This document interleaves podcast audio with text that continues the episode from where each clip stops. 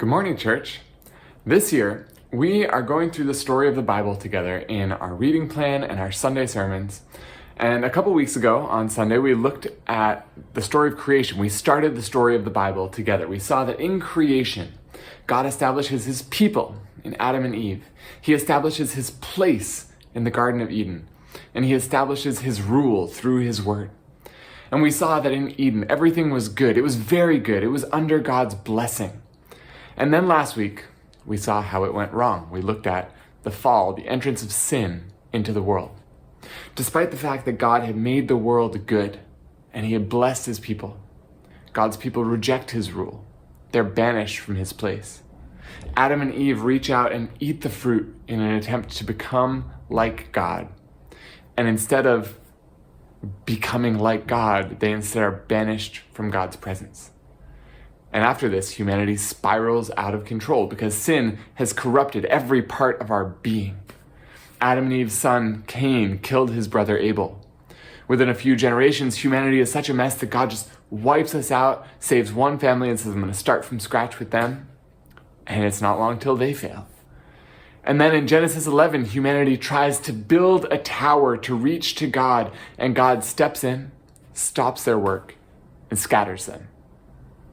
And by the time we reach the end of Genesis 11, we're just wondering is there any hope for humanity to get back to God and to get back to God's place and to get back to God's blessing? And if there is any hope, how can it happen?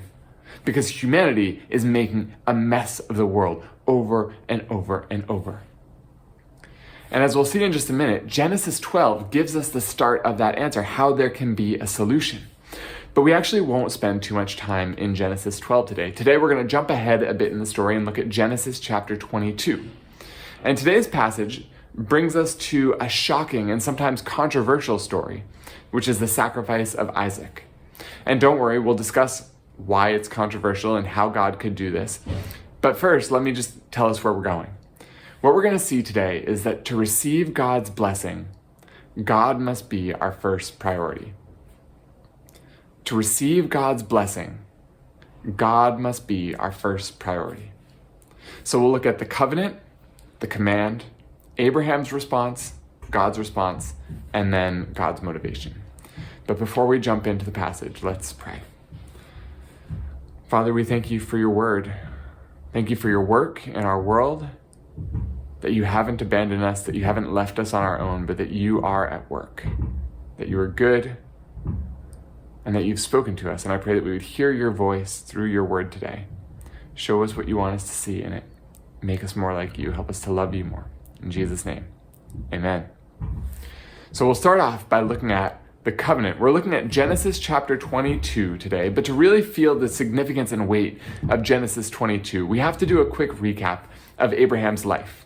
So we're first introduced to Abraham in Genesis chapter 11 and 12, where God calls Abraham to leave his homeland, to go to a new place that God will show him. And Abraham does it. And God makes a promise or a covenant with Abraham. And the promise is, I will make you a great nation. I will multiply your descendants. I will bless you. Through you, all the nations of the world will be blessed. God, in this promise and in calling Abraham, he's reestablishing his people. It's going to be Abraham's family. And he's reestablishing his rule, his commandments that he's giving to Abraham. And he's reestablishing a chosen place, the land that he's going to show Abraham and bring Abraham to. God himself is stepping in to bring a solution to the problem of human sin that is too terrible for us to fix. But just as with most of the other heroes of the faith in the Bible, Abraham starts off with a step of obedience, but then quickly fails. He, he moves to this new promised land, but then a famine comes in the land. And so Abraham goes down to Egypt. And when he goes there, he's afraid. He thinks his wife is too attractive and that Pharaoh, the king of Egypt, will try to kill him so that he can take Abraham's wife, Sarah, as his own wife. So Abraham lies. He says, She's not my wife, she's my sister. And apparently, Sarah is really, really attractive, even though she's like 70 years old at this point. Because when they get to Egypt, he's exactly right. Pharaoh wants to marry her because he thinks she's single. And Pharaoh is on the verge of marrying Sarah when God sends plagues on Pharaoh's house. Pharaoh realizes the truth of the situation. He gives Sarah back to Abraham. And for the next several chapters, we see this pattern. God makes great promises to Abraham. Abraham believes God. He trusts him. He does something great in faith. And then Abraham freaks out and acts sinfully because he doesn't totally believe God. And then God comes back. He reminds Abraham of his promises. He restates those promises and it just cycles. And when I say Abraham freaks out and acts sinfully, like he does some bad stuff. He sleeps with his wife's servant, using her for her body and its ability to bear him a child. And then when his wife gets jealous and mistreats this servant, he just turns a blind eye to it. Or another time, he's in another country, not Egypt, and he again lies about his wife being his sister. You think he would have learned the first time, but he didn't. And this is how you know that Sarah is really attractive because by this point in the story, she's about 90 years old, possibly pregnant, and the king still wants to take her as his wife until he again learns that she's actually married to Abraham. But through all of Abraham's failures, God remains faithful to his covenant, to his promise. And at the center of the covenant is the birth of Abraham's son, Isaac. Isaac is born to Abraham and Sarah in their old age. Abraham's 100, Sarah is 90 when he is born. And God promises again and again, all the promises that he has made to Abraham are going to be passed down through the line of Isaac. As a man in his hundreds, it's not an exaggeration to say all Abraham's hopes for his heritage and his future rest on the shoulders of Isaac which is what makes Genesis chapter 22 so incredibly shocking. So let's look at the command. Genesis 22 starts with God testing Abraham. Just as God gave Abraham, Adam and Eve a test in the garden with the tree, he gives Abraham a test with Isaac. And if you were here last week, you'll remember what Chris said. A test isn't necessarily a bad thing. It's an opportunity to show who you truly are. Like gold in a fire, a test can be a time of purification and growth. Or like wood in a fire, a test can be a time of destruction and devastation. Tests can strengthen you or destroy you. It all depends on how you respond to them. And here's the test that God gives Abraham from Genesis 22, verse 2 Take your son, your only son, Isaac, whom you love and go to the land of Moriah, and offer him there as a burnt offering on one of the mountains of which I shall tell you. Now I know what you're thinking. How could God ask something like this? Doesn't God hate murder and child sacrifice? And let me just say, yes, he does. If you ever think you hear God telling you to do this today, you're hearing wrong. He doesn't want us to sacrifice our children. He has told us in the Bible. Okay? And what we'll see later in this story, it was never God's plan for Abraham to actually kill Isaac. Remember, it's a test, but we don't know that yet. Abraham doesn't know that yet. And that gives an element of suspense to the story. Will Abraham obey God? If so, how will God's promises about blessing Abraham through Isaac come true? Because Isaac's going to be dead. And if Abraham doesn't obey God, what's going to happen to Abraham? And then, obviously, in terms of the other big question on all of our minds, why would God command this? We need to keep reading the story to find out. And that brings us to Abraham's response. Now, before we look at Abraham's response, let me point something out. You know, one of the crazy things about this story is how matter of fact and straightforward it is. You know, if you've been watching the videos that go with our Bible reading plan, which by the way, they're fantastic. I highly recommend them if you haven't been watching them. They talk a good amount about how the style of writing in the Bible is quite different than the style of writing we would expect today. And this passage is a perfect example of that. You know, the night when God made this command to Abraham has to be one of the longest, hardest nights anyone has ever endured on the earth. Think about the internal dialogue that would be going on in your head if God asked, told you to do this. Am I really sure that it was God? Like, really, really sure? Should I ask him to give me a sign to prove that it's really him? If it was him, can I trust him and obey? What will I tell my wife and friends when I go away with Isaac and come home without him? How can I live with myself if I go through with this? There are literally hundreds, if not thousands, of different issues to work through in relation to this command, and there would have been so much tossing and turning in bed for Abraham that night if he laid down to try to sleep at all. And the passage tells us absolutely nothing about any of it. It just says So Abraham rose early in the morning, saddled his donkey, and took two of his young men with him and his son Isaac. The story skips all the del- deliberation, all the questioning, and moves straight to action. Why? Because the main thing God wants us to see here is not the struggle of Abraham, but the growth of Abraham. This is the same guy, remember, who lied about his wife being his sister in order to protect himself, not once, but twice. Is he going to obey here? Well, yeah, not only is he going to obey, he's going to obey with a sense of urgency. He gets up early in the morning to go.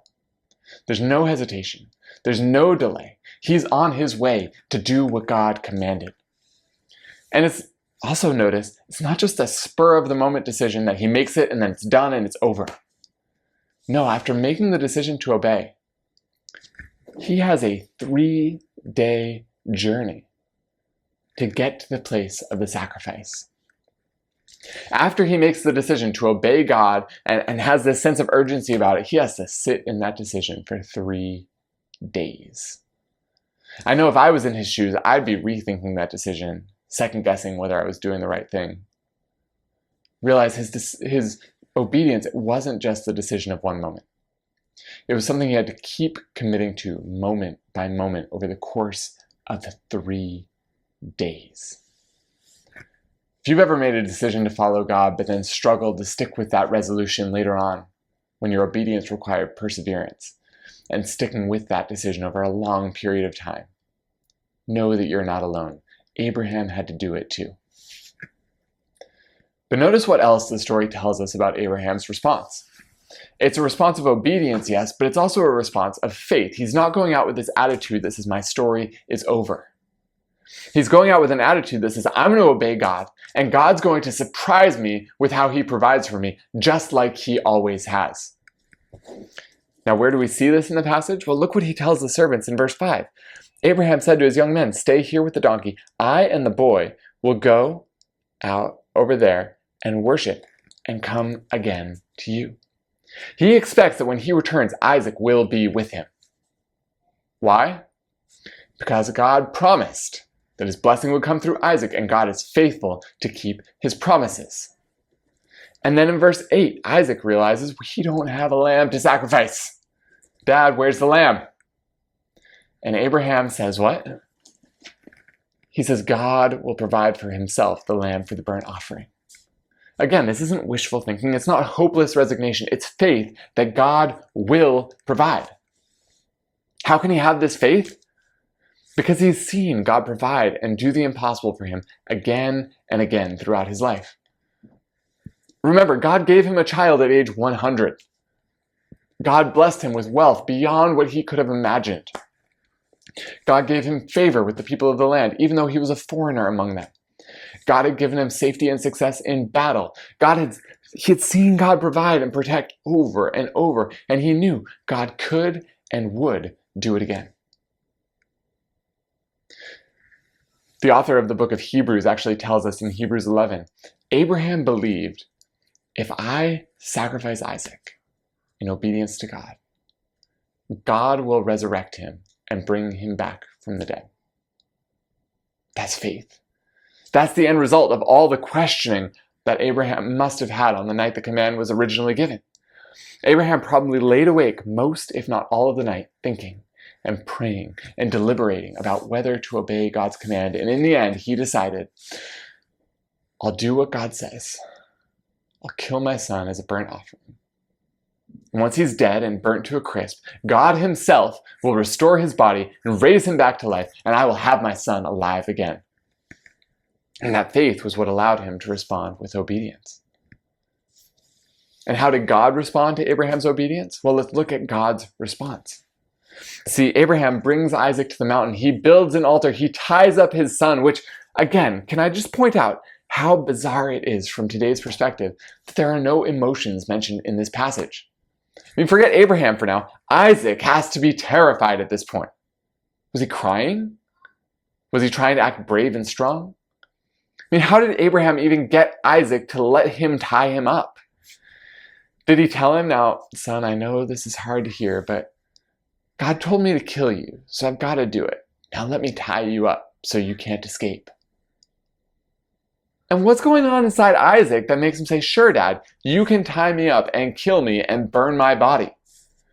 Like, I know Abraham gets tons of credit for being a hero of the faith here, but can we just give a quick shout out to Isaac's faith here, too? He was a totally willing participant in this, which is incredible, right? Once again, so many questions you and I naturally have about this passage, it doesn't even try to address them. It cuts all of that out and it focuses on the action, which, since about verse 5, has been slowed down to almost slow motion. And here, it's super slow motion. Each individual action being narrated. Abraham builds the altar. Abraham ties up Isaac and lays him on top of the altar. Abraham grabs the knife. He stretches it out over Isaac, ready to plunge it into him and end his life. And the angel of the Lord calls to him from heaven and says, Abraham, Abraham. And Abraham says, Here I am. And God tells Abraham, Do not harm the boy. And Abraham looks up. He sees a ram caught in the thicket, and he sacrifices the ram instead of his son. God responds by rescuing Isaac and rewarding Abraham with great promises. And as all of this is happening, God answers the pressing question why? Why did he give this command to Abraham in the first place? So let's look at God's motivation. See, God tells Abraham his motivation for making this command in verse 12. He says, For now I know that you fear God, seeing you have not withheld your son, your only son, from me. See, as we've known from the beginning of the passage, but Abraham is only learning now. This has been a test. Abraham, how much do you trust God? Abraham, are you willing to follow and obey me no matter what I command you? Even if it costs you the thing that is most important in the world to you? And Abraham passed the test. God says, Now I know you fear God, seeing you have not withheld your son, your only son, from me. Which raises a question like, doesn't God know everything? Couldn't he know this without putting Abraham and Isaac through this torture? And yes, he did know it in advance. The word know here can actually have several different meanings, including to comprehend a situation through observation, to, to see it. So when God says, Now I know, it's not so much, I didn't know before, but now I do. It's more, I hadn't seen it, but now I have. and I know our natural response is to say, How cruel of God. Couldn't he have done this another way that wasn't so heart wrenching? And the answer is no. Why not? Well, because this wasn't just about God seeing Abraham's obedience, it was also about Abraham seeing his own obedience. Like, how many of us struggle because we realize we fall into the same patterns of sin over and over again in our lives? Maybe it's anger. You erupt in anger over things that seem small, that don't merit shouting, but you feel like you just can't help it. It's like pressure in a volcano, it has to come out. And each time you erupt, you promise to do better at controlling your temper in the future. And then something sets you off and you erupt again. Or maybe it's pornography when you're alone and bored and tired and it's late at night, you just feel drawn to the computer. You lack the control to say no. And you always feel terrible afterwards. You promise God that you'll never do it again, and then the next time you're alone and bored late at night, guess what? You're right back at it. Maybe it's something else for you. But how many of you have at some time or other fallen into believing the lie that growth is impossible? Never going to be able to change or grow in these areas. Do you realize that at this point in his life, Abraham qualifies perfectly to see himself this way? Again and again, he has failed to trust God. His failure has led to terrible disobedience, and it's happened again and again over the course of decades. And it's not just that he failed to obey again and again, it's that he failed in the same specific ways again and again. Remember, he lied not once, but twice in two different countries, two different situations about his wife being his sister. How easy would it be for Abraham to believe that he deserves to be defined by his failures? And as if that's not bad enough on its own, he cares more deeply about Isaac's future and well being than he has cared about anything else in his life. How easy would it be for Abraham to think, oh, if I failed in all those smaller ways, how much more will I fail when I face trials related to Isaac? But that's not who he is anymore, and God knows it. God's been working in his heart, transforming him from the selfish, scared liar into a man of faith and conviction. Abraham has grown, but he hasn't had a chance to see or experience for himself how deep that growth has gone. And this test, this test gives him the opportunity to see his growth firsthand for himself. Let me just say, I know if you struggle with a particular sin, each time you're tempted can feel like you're being kicked while you're down. I've been there. But that's not God's goal. Like with Abraham, each round of testing he allows in your life, it's an opportunity for you to grow, to place your faith in him in ways that you haven't in the past. He doesn't want us trapped by our habitual sins. He wants to set us free, just like he set Abraham free.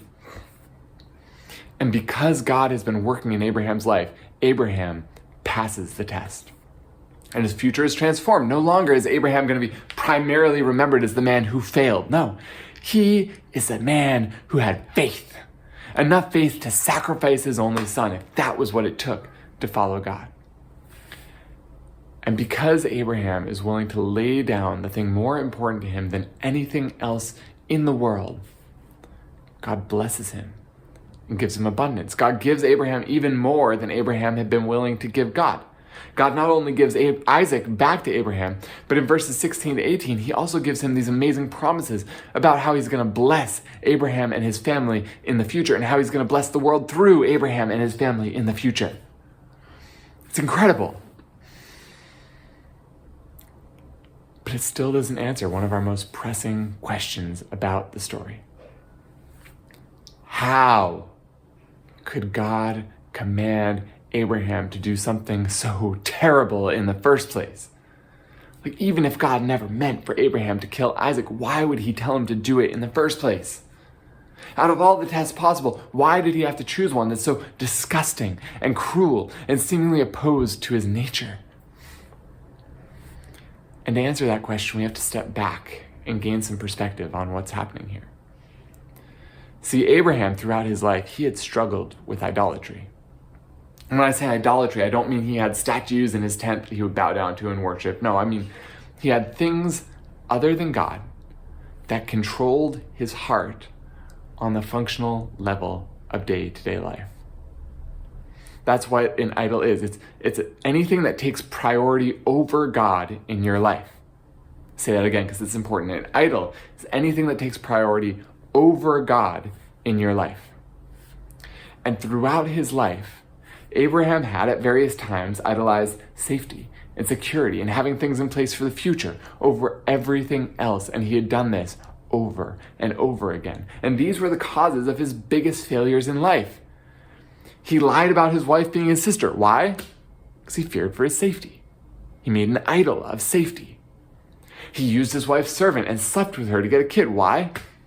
Because he feared not having an heir to carry on the family line in the future once he was dead, and he made an idol of having an heir. And now, all Abraham's hopes for safety, security, heritage, they all rested on Isaac. If there was anything on the planet that was competing with God for superiority of his heart, it was Isaac. Isaac, the greatest gift of Abraham's life, was also his greatest spiritual danger. Isaac was the thing that most deeply threatened to keep Abraham from complete obedience and devotion to God. And the problem with idols is they take us captive. See, the reason we choose to serve idols in the first place is they make us promises.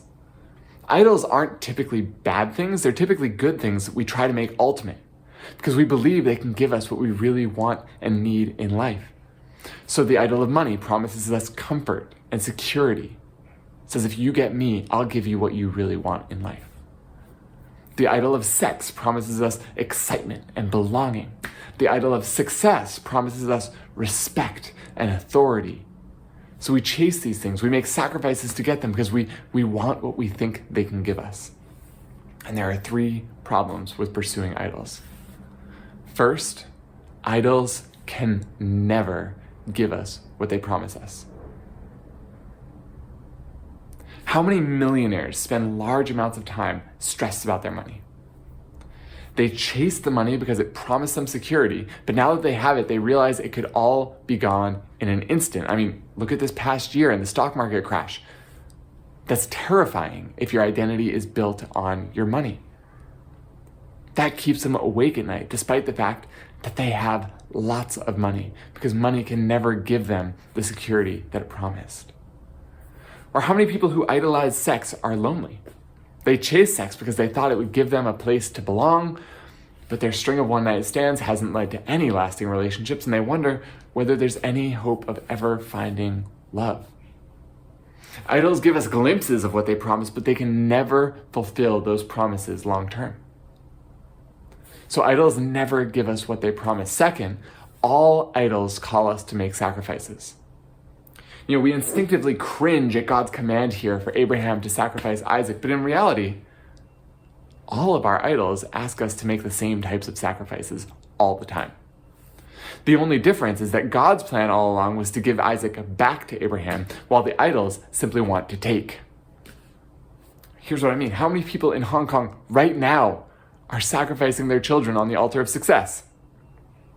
How many parents have outsourced their role as parents and disengaged from their kids' lives, all in the name of working hard to give my kids a better future? How many kids in our city are growing up as semi orphans, being raised by someone who's not their parent because their own parents are too busy to ever spend time with them? Idols call us to make great sacrifices, but unlike God, never with the goal of giving us back what we're giving up.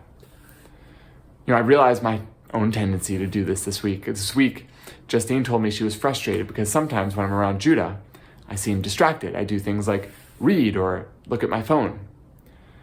As I reflected on what Justine said to me, I realized I've accepted this narrative from society that my worth and value comes from developing myself and growing as a person getting better at my job.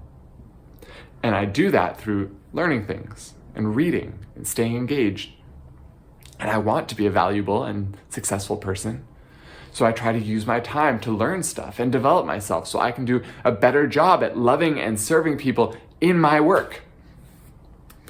And I was following this idolatrous view of value and success because I want the things these idols promise me. And this idolatrous view of worth and success was leading me to sacrifice my time with Judah in pursuit of its promises. And it's so sneaky. Because look what was happening. I was failing to love my son in the name of trying to develop myself and grow so I can do a better job loving people. And God was calling me through Justine to lay down that idol. And notice, God calling me to lay down those false narratives of value and success it doesn't rob me of my ability to love people or to be successful.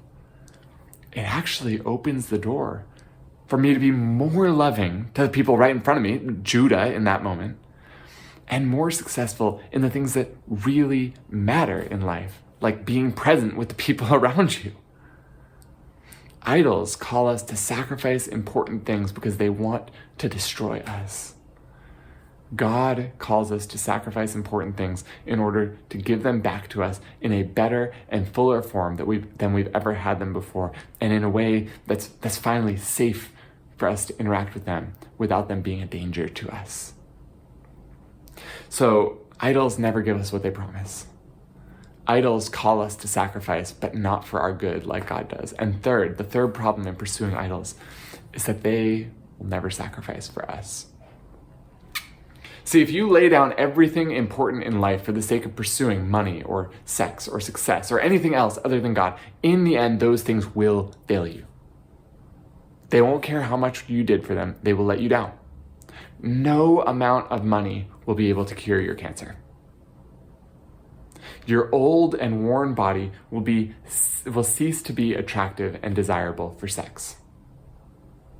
Your company will replace you with someone younger who has more potential to succeed in the future. But God, God loves us enough to sacrifice for us. Notice throughout today's passage, there are a couple key words that are repeated. Ten times it mentions that Isaac is Abraham's son. And three more times it adds to that the fact that Isaac is Abraham's only son. Clearly, God wants us to catch this and notice this. And he points it out explicitly in verse 12, again, after Abraham passes the test. And he says, The fact that you were willing to sacrifice your son, your only son, is the ultimate proof of your faithfulness to God.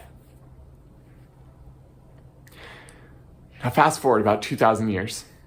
This area of Mount Moriah, where Abraham almost sacrificed Isaac, it has grown, it has developed, it is a thriving metropolis that we now know as Jerusalem. And into Jerusalem walks another son, another only son. This son is the heir to the promises to Abraham, but there's, there's something special about him because he's not just any son, he is God's son, God's only son. And Jesus, God's only son, he was arrested. He was beaten. Just like Isaac, the wood where he would die was laid on Jesus' back, and he carried it to the place where he would die. Jesus was laid down on that wood, on the cross. And as the Roman guards stretched out their hands and took the hammer and nail to slaughter him, no voice spoke from heaven no ram got caught in the thicket to save the day. The hammer fell. The nails pierced his hands and feet. And Jesus died. See, God knew the full force of the pain he was asking Abraham to experience because he went through the pain of losing his only son himself. And why? Why did Jesus endure this agony? Why did God have to go through the pain of his only son who he loves dying? It was for you, and it was for me. Jesus died to rescue us from our rebellion against God. He died to rescue us from placing other things as higher priorities in our lives than God. He, he died to save us from our idolatry. And in the moment that Jesus died, we had the ultimate proof that God is better than any of our idols and more worthy of our worship and praise than any of our idols. And how can we know this? For the same reason that God knew Abraham truly loved and trusted him. Because he did not spare his son, his only son, from me, from you. It's what Paul tells us in Romans chapter 8 verse 32. The ultimate proof of God's love and generosity to us is the fact that he gave us his only son. So there's nothing else that he will withhold from us if we truly need it. Church, God is worthy of all our praise, all our worship, all our obedience. He's worthy of us laying down our idols and sacrificing them so that we can pursue him because he loves us in a way that no idol ever can or ever will. Yes, his commands, they, they may seem hard, but they're for our good. He's proved that he's working for our good because he gave us his only son. So we can trust him. We can obey him because we have the ultimate proof of his love for us no matter what he calls us to do. He gave us his only son. Let's pray.